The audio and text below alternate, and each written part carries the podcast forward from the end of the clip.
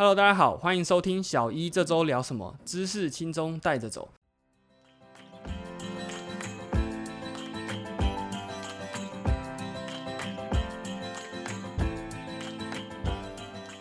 我是主持人 Gary。今天呢，要来跟大家回顾医学系六年的课程。那很高兴邀请到刚进入五年级临床的酱料新生 Candy 来跟我们一起分享回顾这些课程。我们欢迎 Candy。Hello，大家好，很开心能够跟小一这周聊什么的大家见面。我是酱料新生，就是也是一个 podcast 节目的主持人 Candy。为什么想要来录这一集？主要就是因为最近刚好毕业季嘛，然后也是开学季的前面，所以新的一些医学系的学生准备要踏入学校，然后准备上课。毕业完的准备进入医院，所以我们也想说，哎，回顾一下，就是说大家经历了哪些事情这样子。那相信医学系六年，以前是七年啦，现在现在变。六年，那其实六年的课程都算是很扎实，也很训练非常的深刻。那相信大家在这过程中都会想到有一些特别印象深刻的东西，所以今天就是想来回顾。那我自己呢，就是想说，哎，因为已经离开医学系的学校一段时间了，毕竟因为我们五六年级都是在医院进行，想说前面的回顾的部分可以让 Candy 跟大家分享一下。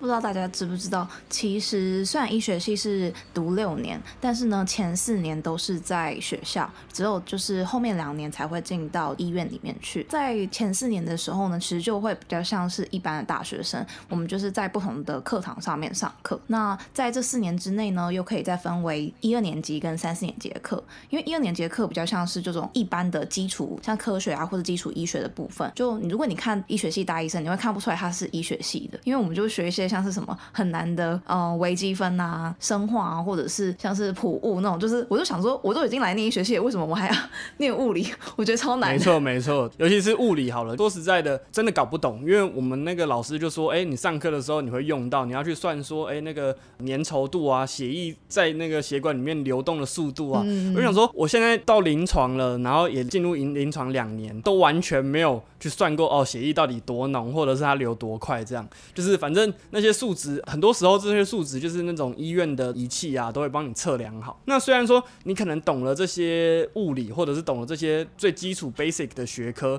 你可能可以了解到说这些机器怎么运作。那有些时候机器可能会出现一些 false negative 或者 false positive，你就可以比较知道说它的原因是什么。但说实在的，这样子的几率真的是微乎其微啊。就是我自己在医院两年是都没有遇过这样的状况，对吧？不过还是有趣的，就像是好像是高中的研。延伸了，但是就大一的课程跟医学系后续的课程比较没有那么相关，这样子。对，没错。嗯，反正一二年级就是这种所谓的基础医学或者是 basic 的学科这样。那到了三四年级，我相信也是大家在医学系课业最重的时候。这个部分有解剖啊，有病理啊，有药理啊，然后甚至有些学校会开始上 block 啊，就是各个器官系统啊等等的。所以呢，这部分应该就是非常接近临床了，也是你临床的基础。有些时候你这个东西没学好，你在临床上面呢，就被电很惨。对对对，你就是会被电很惨，因为很多这种药的机制啊，或者是急救的原则啊、治疗的原则啊，都是要根据这些生理学啊、解剖啊等等的去延伸。所以你这个地方一定是要就是好好打基础的地方。这样，相信大家在这两年的过程，应该都会经历到许多，不管是各种的课程。那 Candy 有什么比较印象深刻的课程吗？我自己印象最深刻的课程，应该就是大体解剖学吧。不知道大家知不知道大体老师？因为在我们在解剖的时候啊，就必须要要知道血管啊、肌肉的前后深浅的位置，所以我们不可能就是只看书本上面的图像就去考虑说，哎，那这个血管叫什么名字啊？或者这张图里面这个肌肉叫什么名字？它基本上的话会是用一种真人，就是大体老师在就他们过往之后呢，捐赠他们的大体给医学系的学生做医学的学习，所以我们是在真的人上面去动刀。我觉得那真的是对我来说是一个最印象深刻吧，因为其实你如果不是医学系，就算你可能是相关科系，你可能就只能看。可能医学中医系啊，或者是牙医系才可以真的碰到大体老师。我觉得你实际在一个这个东西很特别，那也算是我们医学系独有的一个科别啦。因为说实在的，好像除了其他科系都只能用看的，像是我们学校啊，虽然也有物理治疗啊、职能治疗或护理，但是他们上到解剖的时候，大部分都是直接在纸本上上。那有些偶尔会有几堂课可以来到我们的大体实验室，然后看我们已经解剖好。的构造，然后让他们看这样子，这个东西真的应该算是我们进入医学系以后第一个冲击啦。第二个冲击通常就是进医院了嘛。那进医院，我们就是五六年级，然后开始实际跟病人接触这样。但是我觉得第一次的这种冲击还是印象最深刻的，就是解剖学这件事情。对啊，对，而且我觉得大家对于他为什么会这么重视，跟觉得很经验深刻，应该是因为那段时候应该是最认真念书的一段期间吧。因为大体解剖，就是我们都常常都就是我们自己会笑称说，就是开大体课啊，就自己念一念，然后就变大体这样，因为真的超难的。真的真的，我记得之前还在三四年级的时候，甚至还在进之前，有学长姐就说。你在念大体啊，就有点像是背台湾地图这样，就是到时候老师考你说，哎，台中的台湾大道第几个红绿灯的旁边的门牌号码是几号这样子。对，就是你要背到这么细。那因为大体身上，就是或者是我们人体身上的这种血管，你会有主动脉，然后你会有头动脉，你会有内颈动脉，对对对，各种分支，然后分支再还有再分支，然后分支旁边有血有有神经，除了血管以外有神经，然后有肌肉，超级超级难的。但是它是没有逻辑啊。你就想，对它就是长那样，它就长那样。它没有所谓的为什么这边有凸出来？不知道为什么 没有？为什么？就是对对对，真的就是它就是长这样，所以你就是要硬背这样。这个东西就是为什么大体这么难的地方，而且尤其是它是一个立体的概念，就是假设你这个东西都是平面好了，那平面地图背起来绝对不会变成立体，以后你就是加了好几层上去这样子。对啊，就像是大家不是说很容易在那个北车，就是台北车站迷路吗？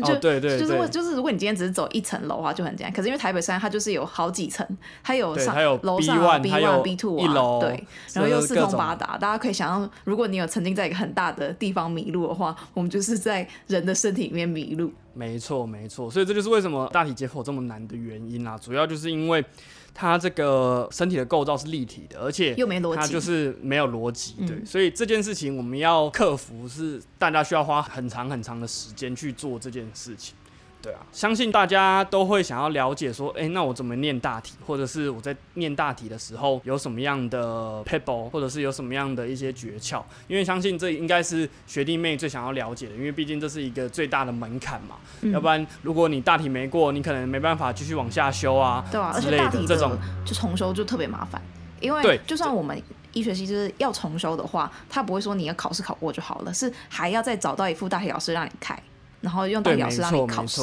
这样子，或者是说，因为他的重修开的课很少，对对对我记得我们长庚当初就没有，我北部的同学没有过，还要去高一修，对对高一修。高一有，中国好像也有，反正详细不确定。我记得我同学是去高一这样子，那就是变成重修会很麻烦。然后你在重修的时候，你就要花很短的时间再去把这些东西熟悉，就会变得那个压力很大。这样，对啊，对啊。因为大体这种东西，它是一定要碰到人嘛。其实你是一群人一起上课，就它不可能是线上上课，因为大家现在疫情，可能很多事情线上上课。你重补修可能也可以线上上课，但大体就是一个你必须要去。所以像我同学，他可能还差点没有办法重补修。所以希望学弟妹在听的学弟妹是一次能考过就考过。对，真的真的。既然希望学弟妹一次就能考过，那我们是不是要来分享一些，就是哎，怎么念解剖，或者是解剖的一些小 paper？相信 Candy 也有一些秘诀或者是一些诀窍可以跟学弟妹分享。嗯，因为像我觉得，其实解剖刚刚讲嘛，它最难就是因为它有前后深浅，就上下左右深浅这种三 D 的概念。所以像我们其实蛮多同学都会用 Complete Anatomy。它是一个 iPad 啊，或者是 iPhone 的软体都可以使用的。那在这个在这个软体上面，就是你不管是在电脑上面，你可以就是去前后的拉说，比如说我只想看这个血管它的分支，那我就可以沿着这个血管的源头啊，一路到它的最末端。它在旁边还会有，就是直接写说这个血管它可能是供应哪一块肌肉，因为大家在考试的时候，我们学校啊是分成就是有纸笔跟实际的跑台，跑台就是在老师上面绑线，那你要告诉老师说这一个肌肉跟血管是什么，就是在 Complete Anatomy 这个 app 里面，它是可以直接告诉你说它的一些相关资讯，所以你在记前后左右的时候，也可以直接把它的一些选择题的资讯记下来。了解了解，因为我自己当初我记得我也是有买，之前好像是看到这个软体，很多学长姐在推荐，就看到它刚好有特价的时候我就买了。那那个时候我发现其实它超级准，它的那个血管细节啊做到很精确。那因为有些时候之前网络上有一些免费的。那或者是有一些比较出街的这种软体，那它其实很多细细小的血管啊，或者是它都会省略，因为它可能没有那么多时间或成本把那个建模做的那么完整。对对，它它如果没有秀出来，你就不知道那里有血管嘛。那考试考出来你就拜拜。而且老师是就喜欢考那种细小对的血管。对对对对对，老师最爱考这种细小的血管，那真的是很头痛。那另外的话，就是有些人也会问说啊，平时不是会有那种课本吗？课本不是都有把图啊画好，或者画成简易的这种结构图，然后或者是像是 Nature 的那种图谱这样子。那为什么不用那个，而是要用软体？那我自己的感觉是说，因为说实在的，Nature 的图虽然画的很精细，但是它因为也是图，所以它还是回到原本的那个不够完整的点，就是说它有些不会画出来，就是它会为了表达它这一个构造想要表达的事情，它只 focus 在它的重点。那另外的话，就是它只是一张图，它没办法往前或往后延伸，嗯就像 Candy 刚刚前面讲的，就是说我们有些时候老师可能会考说，诶，这个血管的上游或者是它的源头是什么？对啊啊这种情况还蛮常出现的。我觉得就是平面的图谱跟三 D 的 App 可以一起使用了，因为平面的图谱就是给你一个 general view，就是你在心里会有一个想象。可是因为我觉得解剖最难是老师会有时候绑线，不是是绑在一个很神奇的地方，他就是故意考你说你知不知道这个肌肉旁边的这个血管或旁边的这个神经是什么，或是穿出来这个神经是什么？那你对于这种穿出来或者穿进去的这种立体概念呢，你用图谱的话，你是会有一个印象说，哦，这里好像有这一条的走向。可是如果你真的从比如说从主动脉啊这样一路一路走到它的血管的末端，我觉得会是你会有一个更详细的，就更立体的一个东西建模在你的脑中啊。对没错没错。那其实还蛮常出现的，就是说，诶，奇怪，那个平面只画了它穿出去，但是你不知道说它它从哪穿了里来？多深，对对对对对对，或者是说它的源头你不知道，它可能下一张它就不会画了，它就没有画出这个东西，那你就会不知所措。对，因为为有时候大家会想要，比如说复习嘛，就是想要知道这整条是从什么地方来。可是因为你看，如果是以 Natter 的安排啊，它是分段嘛，就是你如果是头部啊过去就就过去，然后胸腹部就过去了，它是分成一段一段。可是这些血管是连在一起的啊、对啊，对啊你就变成说你要 Candy 刚提到一个很重要的点，就是复习。说实在的，尤其是当我们面对这种没有逻辑的东西，那你要想办法把它连贯在一起，你才会记得久。或者是你才会记得比较熟这样子。当初就是我自己在用那个软体，就是诶，我每看到一个地方，我觉得顺便往前看一下，那这样就会直接加深印象了。对啊，那我觉得是蛮好的。然后 Kenny 刚还有提到一个点，就是绑血管或者考试。那大家可能会好奇这东西到底是什么东西，就是因为我们其实在解剖的考试上面还会有一个东西叫做跑台考。那跑台考就是，诶，它不是纸本的，它不是说你坐在座位上写考卷，它是一个那个大体实验室呢，二十五秒、三十秒，对，就是老师会出个题，就是说我把这些大体老师上面的构造呢折起来，或者是露出某一个部分，然后呢注明就是你要知道说这个血管是什么，或者是那个血管是什么，这样子的情况下去测试。这个时间就像 Candy 刚讲的，就是说只有不到三十秒或者是五十秒，看每个学校规定怎么样，但是通常都是三十秒。那你就是你到了 A 站，你就是要立马判断说，诶，这个血管是哪一条，然后三十秒后就换下一站，这样，这就是我们大体另外一个超级大魔王的考试，就是跑台这样子。对，而且跑台就还要练手速，因为那个名字都超长的，我们就不太可以，不太可以写超级超级长超长，超级而且你又不能写中文。对你不能写中文，全部都是英文。那老师说什么，你错两个字，我们就错了。所以比如说像是一些什么 lateral 啊、humeral，就是一些反很长的字，你全部都不能。你 lateral 虽然就是我们很常用到这个字，就 lateral 嘛，就外侧，或是 medial 就内侧，我们不能只写 L。对对对对对。它唯一而且重点是，重点是你会拼错，有些时候你那个那个什么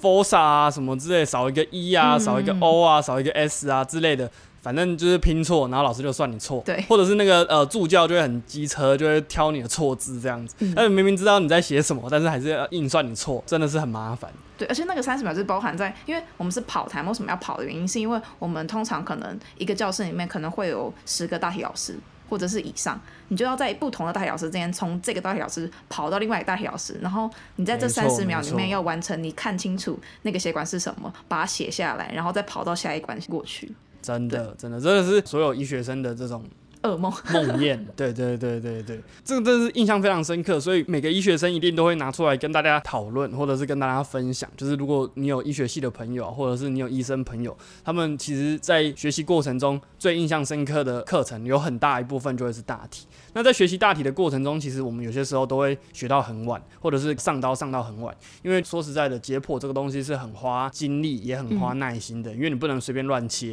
因为我们的那个神经血管都是非常非常的细，你在那边分血管，你要用那个剪刀戳慢慢挑开，你乱戳就断掉断掉了。然后断掉，你考试就会很麻烦，对。因为你就没有一个上下的基准去判断说这那个条断掉这一条血管是，对对对对，但是超神奇的，就是我们的解剖老师还是会知道那条是什么，老师都是神、欸，老师真的超神，真的是超级厉害。找很久，比如说要找一个神经好了，就找很久，我找不到，他就随便挖，啊，不就在这边吗？对啊，真的是超级强。反正就是，所以我们就要很仔细，要不然我们到时候考试成绩就会很差。这个东西可能呃，有些人会在这段时间会改变他的饮食习惯了，就是可能订便当都不敢订那个滑蛋啊，或者是都不敢吃肉这样，因为尤其是那个滑蛋，就是看起来超像那个发酵，对对对对，就是那个我就很像那个脂。肪的部分。对对对对，哦，然后我记得我们的那个大体老师，他的身形是比较大只的，嗯就是比较壮，我们就真的是解剖到超级累，因为抬一个大体老师其实蛮重的，很重，因为然后大家可能不知道，就是我们有时候要帮老师翻面，就是我们如果前面开完就要翻面，或者是你不同组之间它是开不同面的时候，就是有些人开完，比如说脚要开背面，然后可能他头要开正面，就要一直翻来翻去，就会蛮辛苦。没错没错，然后重点是我们老师的那个皮下组织又特别多，嗯别组都已经把整只手臂啊或者整个背开完了，清到肌肉了，我们还在前面清皮下组织，超级花时间啦。然后通常可能有开放那个实验室的日子，你都会解剖到可能五六点、七八点这样，就是弄到很晚。哦，我还有同学他们是因为他们是可以晚上去的、就是晚上哦他有开放，是哦所以就开到半夜那种，就超辛苦哇。那那那那会不会很很恐怖啊？我我是觉得有有一点，但还好。我那时候我就是考试之前，我还因为我已经就跟老师培养出感情，我就说请就请老师保佑我，我这次一次要过这样子，或者是老师身上的题目我都要答对，就跟老师有一个不错的感没情。错，但是说实在的，其实有些时候，甚至当你真的是考试要背那么多的时候，有些时候这方面的这种害怕啊或者是这种感觉，其实就会麻木掉了。对对对呃我们蛮多同学都是，反正开到中间真的是。自己要都快要不过了，那个真的是就完全不管这件事情，就死命的背啊，多晚都会想办法的多看几眼这样子。就变成老没老师是我们最好的朋友啊！就当然一开始你还没有，因为大家可能不太可能有经验，说你可以碰到一个活生生的，人，就是曾经是活生生呃也没有活啦活的活得很恐怖 就曾经是活的人的身体这对样子。对对对对，那你一开始可能会有点不熟悉，但是我觉得到最后，因为老师给你很多东西，你就会也想要回馈一下老师啊。我觉得我自己的想法，嗯嗯对啊，那这些大体老师其实生前都有说类似的话，就是说，哎、宁可在我身上画错一百刀，也不愿意在真实的活着的人身上画错一刀、啊。嗯真的是非常感谢他们的这种牺牲奉献的精神啊，真的是非常感动。嗯，哦，因为可能大家可能不一定很清楚说，就是其实大体老师他们很蛮辛苦，是因为比如说他们过往之后是没有办法像一般的。就是行程，他们去火化、啊，或者是让家属见面，因为他马上就要进行一连串的保存作业。对，就是要泡福马林啊，或者是要做一些可能一些防腐的动作。那防腐完以后呢，他们就会被泡在那个福马林里面，可能两三年、三四年，嗯嗯然后一直到哎、这个要启用的时候才会被捞出来，放在解剖台上面。当然，大家可能会好奇说，哎、那解剖完后的这种程序怎么办呢？就是像长庚就会有追悼仪式，然后解剖完以后呢，我们就会把大体老师的这种解剖构造把它缝好，嗯。缝回去，把器官啊什么的都放好，然后呢做一个布把它包起来，然后呢就是之后要送去火化，那还是会走一个火化的过程啊，算是还是要帮这些大体老师做最后的善终，也不是说我们解剖完就是就随便丢啊，就是不是就处理掉，不会完全不会，是这样，就是只是他最后这一层会走的比较远，或走的比较久。对啊对啊但是还是会走完这样子。那我记得就是说，之前有些学校会去家访这些家属，Candy 的学校有吗？哦我们学校的话，就是也是会家访，家访之前就也会看一些影片这样子。但因为刚好我们这组他们家属比较不愿意受访，所以我们就没有去，对哦，对啊，其实也是有些家属是比较害羞，就比较低调啦。就他们觉得说，嗯嗯，他们觉得就是奉献大爱，对对对也不需要这些虚名或者是这些也不算是虚名啊，就是不需要额外的这些仪式这样子。嗯对，好，那今天就是很高兴可以跟大家分享，就是说，哎、大体解剖啊，或者是医学系大家印象最深刻的课程是什么？如果大家有什么任何问题呢，都可以在小一这周聊什么的 podcast 底下留言或者是评论。那如果喜欢这集的话，也欢迎给我们在 Apple Podcast 或者是各个 podcast 平台给我们五分的评价。我们会在下一集的时候跟大家分享更多有趣的医学知识。那今天到这边喽，我们谢谢 Candy，拜拜。